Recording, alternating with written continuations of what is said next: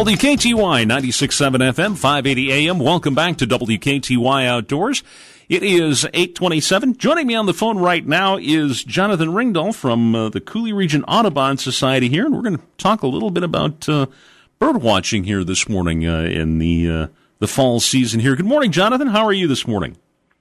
Oh, good morning. I'm just living the dream and looking forward to a great upcoming migration. Yes, indeed. So let's uh, let's talk about that a, a little bit here. Um, this has got to be uh, this. Well, this is one of my favorite times of the year, and uh, and certainly one of the things that uh, I enjoy being outdoor when I'm outdoors and spending time outdoors is. Uh, uh, you know, just watching, like you said, you know, the fall migration here and the, the fall birds.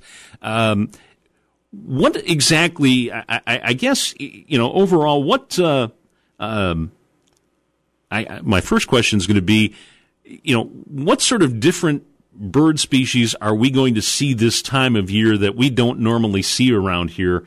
Uh, it, it, you know, generally during the rest of the year. Yeah, no, for most people, the biggest change is seeing all of the swans, especially down by Brownsville and you see thousands of big white birds congregating in a small area. It's very impressive. That's the the biggest change that you'll see. And then as we move into November, that's when you start getting a big push of waterfowl coming through and that's the cool part of living along the Mississippi River is you never know what's going to come funneling down through our area. So we're very lucky. And in in terms of, uh, and certainly uh, that uh, the the the tundra swans and and uh, going down, that, and that's going to be one of my questions later on too. Is where where are some of the, the best places that people can see uh, see a lot of these birds? But are there also a lot of uh, um, you know smaller species that are are migrating? Uh, south this time of year that uh, that maybe aren't as uh, uh I guess there the populations aren't quite there that, that we see during the rest of the year. That uh, you know, just you know, like I, and I'm thinking like finches and, and things along those lines that uh, um, that that maybe we don't necessarily see around here during the course of the year. Absolutely, you'll have finches coming through. There's already been some good pushes on warblers coming through. So yeah, you will get to see some of some of those things. Um, the the dark-eyed juncos are back, which always means for me that winter is coming. So that's kind of that. Oh no, they're here moment going on. But yes, you will see some of those those smaller species moving through. Uh, say about a month ago, I saw an impressive collection of nighthawks out at the Trempealeau National Wildlife Refuge. Then they mm-hmm. actually showed up flying around my neighborhood in Galesville, which was cool to share with my neighbors. Very cool, very very cool, and and and, and that that kind of leads me to another the, the point. You, you know, obviously that uh, you can go to places, you know, like the the refuge or, or down to Brownsville, see the trumpeter swans and things like that. Where are some of the, the like the, the finches and, and warblers and things along those lines? Where are some of the, the better places that people might be able to see uh, see those types of, of, of birds? Yeah, there's lots of great places in our area for those. Uh, in La Crosse, you have the marsh there in mm-hmm. Myrick Park. Hixon Forest is also right there as you're heading north of La Crosse. Um, Brice's Prairie, the Fish and Wildlife Visitor Center and Prairie out there is uh, is a nice spot. They also have an overlook that overlooks Lake Onalaska, so you can see the waterfowl. You never know when anything else might pop in there. Uh, there's going further north, of course, you have Perrot State Park, is up there, and in between there, you have some of the the Mississippi Valley Conservancy properties as well around Holmen, like the New Amsterdam grasslands. There's, and I said, and of course, just north of Perrot State Park, there's the Trempealeau National Wildlife Refuge, and um, going south of La Crosse. I mean, there's lots of great places along the river, and as you're looking in Vernon and Crawford County as well, there's a lot of great Mississippi Valley Conservancy properties to hike and explore, especially if you're looking for places that aren't as commonly traveled uh, because of COVID. Mm-hmm. There's lots of properties spread out. So, and and if all else fails, sometimes even in your own backyard, especially if you have feeders, might be just one of the best places you could go. Well, and that was that was going to be my next question here too. Is is that um, you know are there things that that people can do to uh, attract these uh, you know migratory birds and, and of course uh, the the other bird species that are, are seen uh, normally in our area? You know things that people can do in their backyard to uh, to to maybe you know attract these birds to uh, bring them in this time of year. Yeah, the best way to be bringing birds in at this time of year is to be attracting birds all year round. So if you're keeping your feeders out, you're keeping seeds in your feeders because if you have birds that are coming in to your food source and migratory birds see that as well. See birds coming flocking into those areas for food. They're gonna go, oh hey, you know, here's here's the fast food restaurant I can stop at and mm-hmm grab grab a bite to eat. And uh, something that people may overlook as well is getting plants and landscaping that's attractive to birds, places that that offer cover and having native plants also helps attract birds in because those provide can provide a food source as well for birds. Okay, all right, and you know it, it's what uh, I, I, guess you know what time of this type time of year? What uh, what is sort of I guess your favorite uh, bird watching activity? Uh, I didn't mean to put I you love, on the spot there. yeah, yeah, you know, because no matter what you say, some bird's going to be like, "Are you kidding me? He didn't pick me." Anyways, uh, I, uh, you know, I just love the challenge of looking for for and identifying warblers. You know, looking for the the little guys, trying to find them, trying to, especially for me being a photographer, I'm always want to get that want to get that picture and mm-hmm. of them. So that's you know that's uh, I like the challenging aspect of, of finding and identifying them because especially some of the differences can be very slight, which makes it it tricky. But yeah, that's where that's where that's where I would go. But I also love how beautiful ducks are too. Mm-hmm. You see some there's been beautiful colors that are in ducks, and it's neat. So it's a lot of fun. Yep, exactly, exactly, and that you know, and and and certainly, you know, going to to you, you mentioned this uh, early on here too that uh, um, you know the, the, you, you, can see the swans down by Brownsville at that that overlook. That's a great place to uh, to view the birds, and uh, certainly, uh, um, you know, if uh, even if you're nearby and you're not even at the at that overlook, you just simply stop, roll your window down. You can hear those birds. there's there's no doubt about that. Uh, they're uh, they're a loud bunch. Yeah, they most definitely are. And I've even oh, up and down the Great River Road said I I live in Galesville, and even heading north to work up towards Alma, I've I've seen them.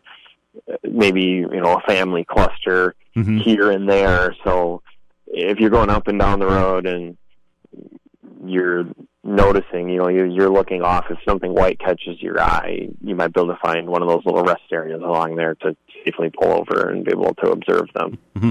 And, and, actually, let me add, back up just a, a, little bit here as well. Uh, you know, when you, you you mentioned photography, so obviously you know having a, having a, a camera along. What else would you recommend for you know? Uh, you know, uh, an individual or, or families, you know, just a, a nice pair of uh, binoculars, some kind of a telescope or something. What uh, I guess what would you recommend for uh, uh the best viewing uh, besides their eyes? You know.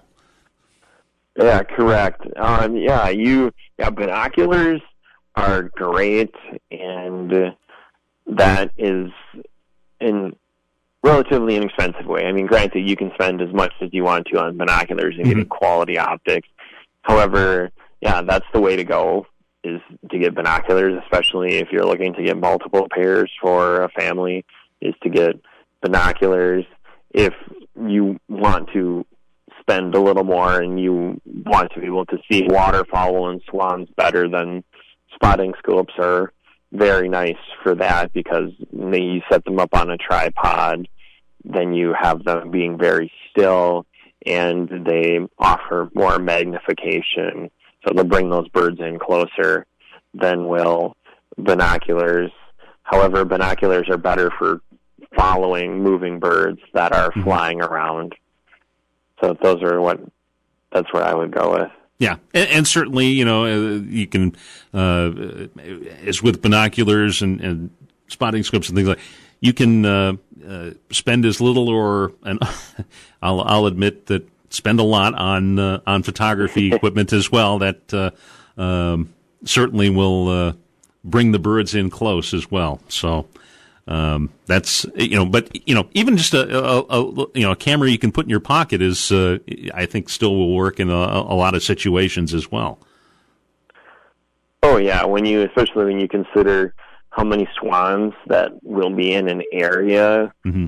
you can get a picture that will show people how many swans there are. People are like, "Wow, that's a lot of swans. That's amazing," especially mm-hmm. at a place like Brownsville. Yeah, and and what uh, you know, let's let's talk uh, uh, dates here as well. What uh, you know, in, in, terms of you know, where are we at at this point here on October seventeenth, as far as the um, the migration goes? You know, are we kind of on the front end? We kind of a little ways in, halfway there, or where where do I guess things stand as far as uh, uh, your thoughts on on the migration here. When you know what what is the peak time? Sort of as we have, have the peak time for fall colors, you know, what's the, the peak time here for the uh, the fall migration?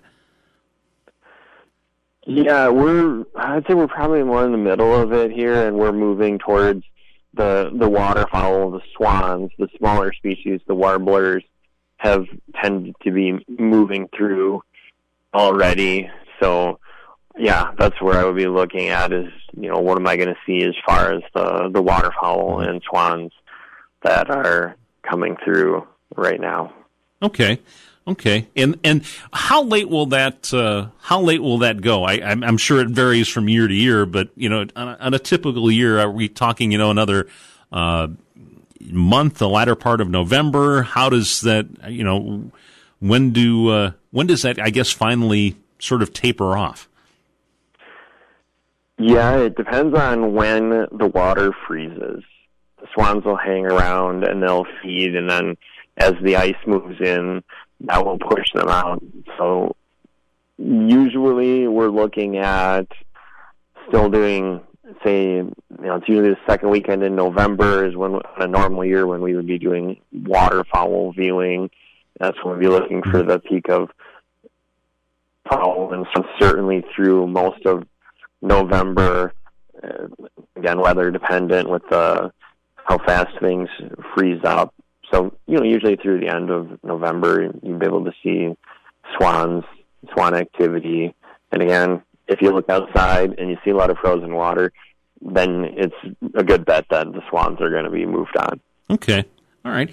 And then, uh, you know, just, you know, looking, kind of looking ahead here to uh, the winter time as well, uh, what sort of things should should people either be doing or maybe looking out for in terms of uh, you know just making sure that uh, you know, what bird population that does remain around um, you know has some access to food and, and things along those lines as well.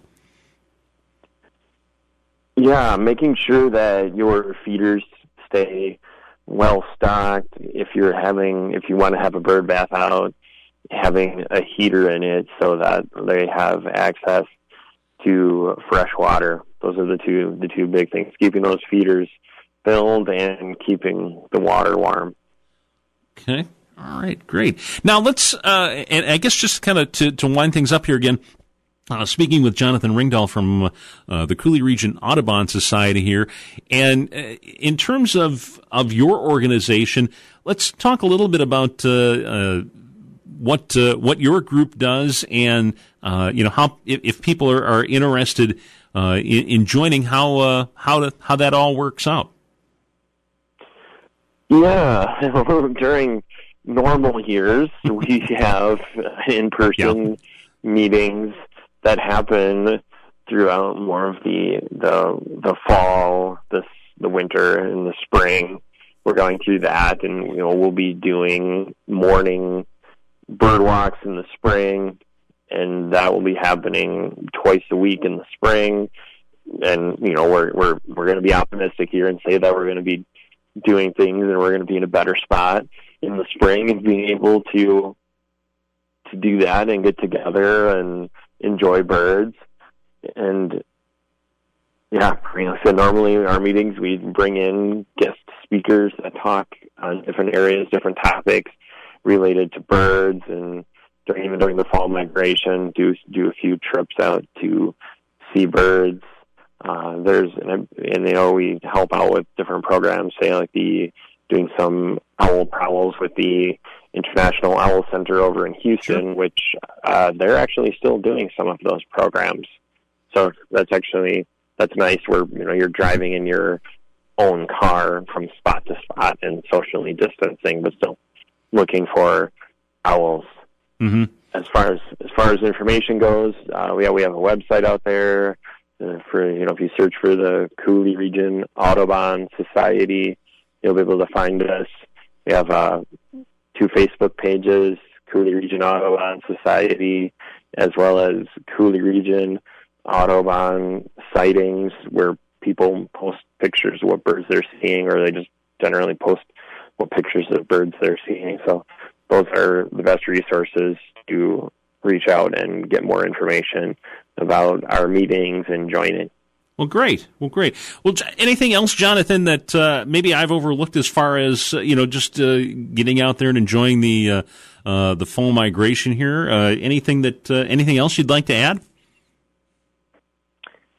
get out there and enjoy the birds as well as time in nature, which can help make you healthier. So mm-hmm. I think everybody wants to be healthier right now. So just getting out, getting some some safe recreating in, and getting some exercise, getting some fresh air, and just enjoying the beauty of nature and birds.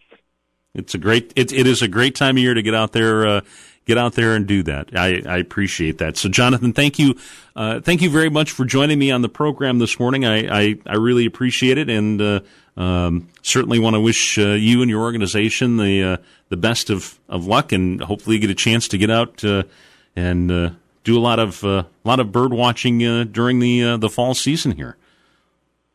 Absolutely. Well, thank you very much for giving me some time to share about birds and our great organization. Well, you're you're very very welcome. I appreciate it. Uh, I appreciate it very much. You take care and have a uh, have a great weekend. Thank you. You too. All right. We'll talk to you again soon. Thank you very much. That is uh, Jonathan Ringdahl from the Coulee Region Audubon Society here. We're talking a little bit about uh, bird watching this morning on WKTY Outdoors. It is 845. Take a short break and come back with more of the program in just a few moments on WKTY 96.7 FM, 580 AM.